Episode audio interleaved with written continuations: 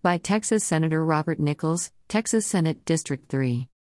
On April 21, 1836, General Sam Houston led the Texan army in a decisive victory over General Santa Anna in the Battle of San Jacinto.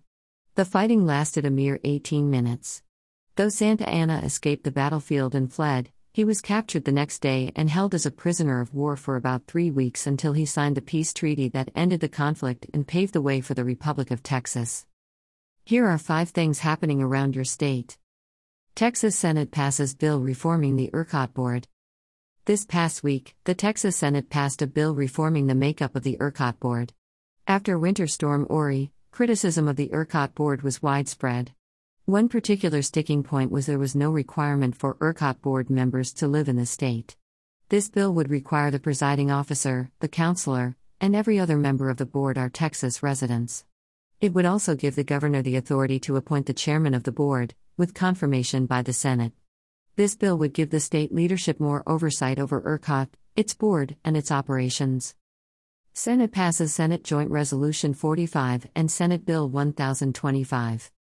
The COVID 19 pandemic highlighted the lack of checks and balances the legislature has when it's not in session.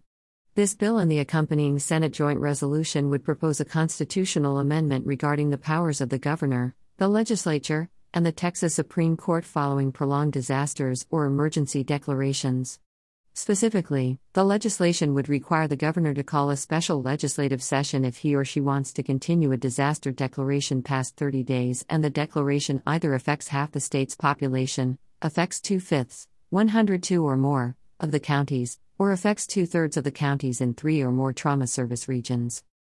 This measure would allow the legislature to provide advice and consent on continuing disaster waivers and actions. The American system of government was created on the foundation that checks and balances on each branch of government are necessary. This bill and the accompanying proposed constitutional amendment seek to live up to that ideal. If passed by the legislature, the constitutional amendment will be on the ballot this fall.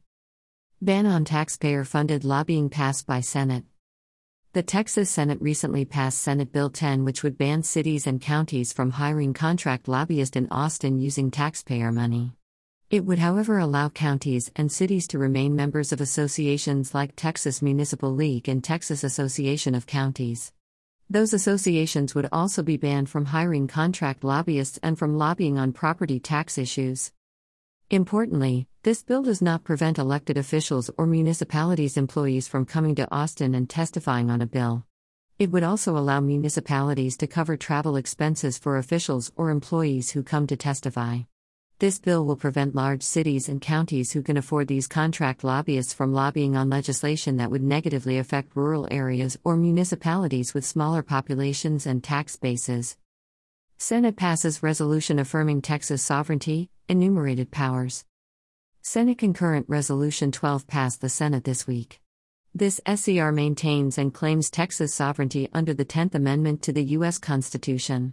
The Tenth Amendment to the U.S. Constitution gives all powers not otherwise enumerated and granted to the federal government to the states. This resolution states a number of instances that the federal government has overstepped its constitutional limits. It calls on the federal government to halt and reverse its practice of assuming powers and imposing mandates and laws upon states that are not enumerated in the Constitution. By sending this resolution to the U.S. Senate and the U.S. House of Representatives, we are calling on them to stop their unconstitutional practices. Early voting in municipal elections started this week, election May 1st.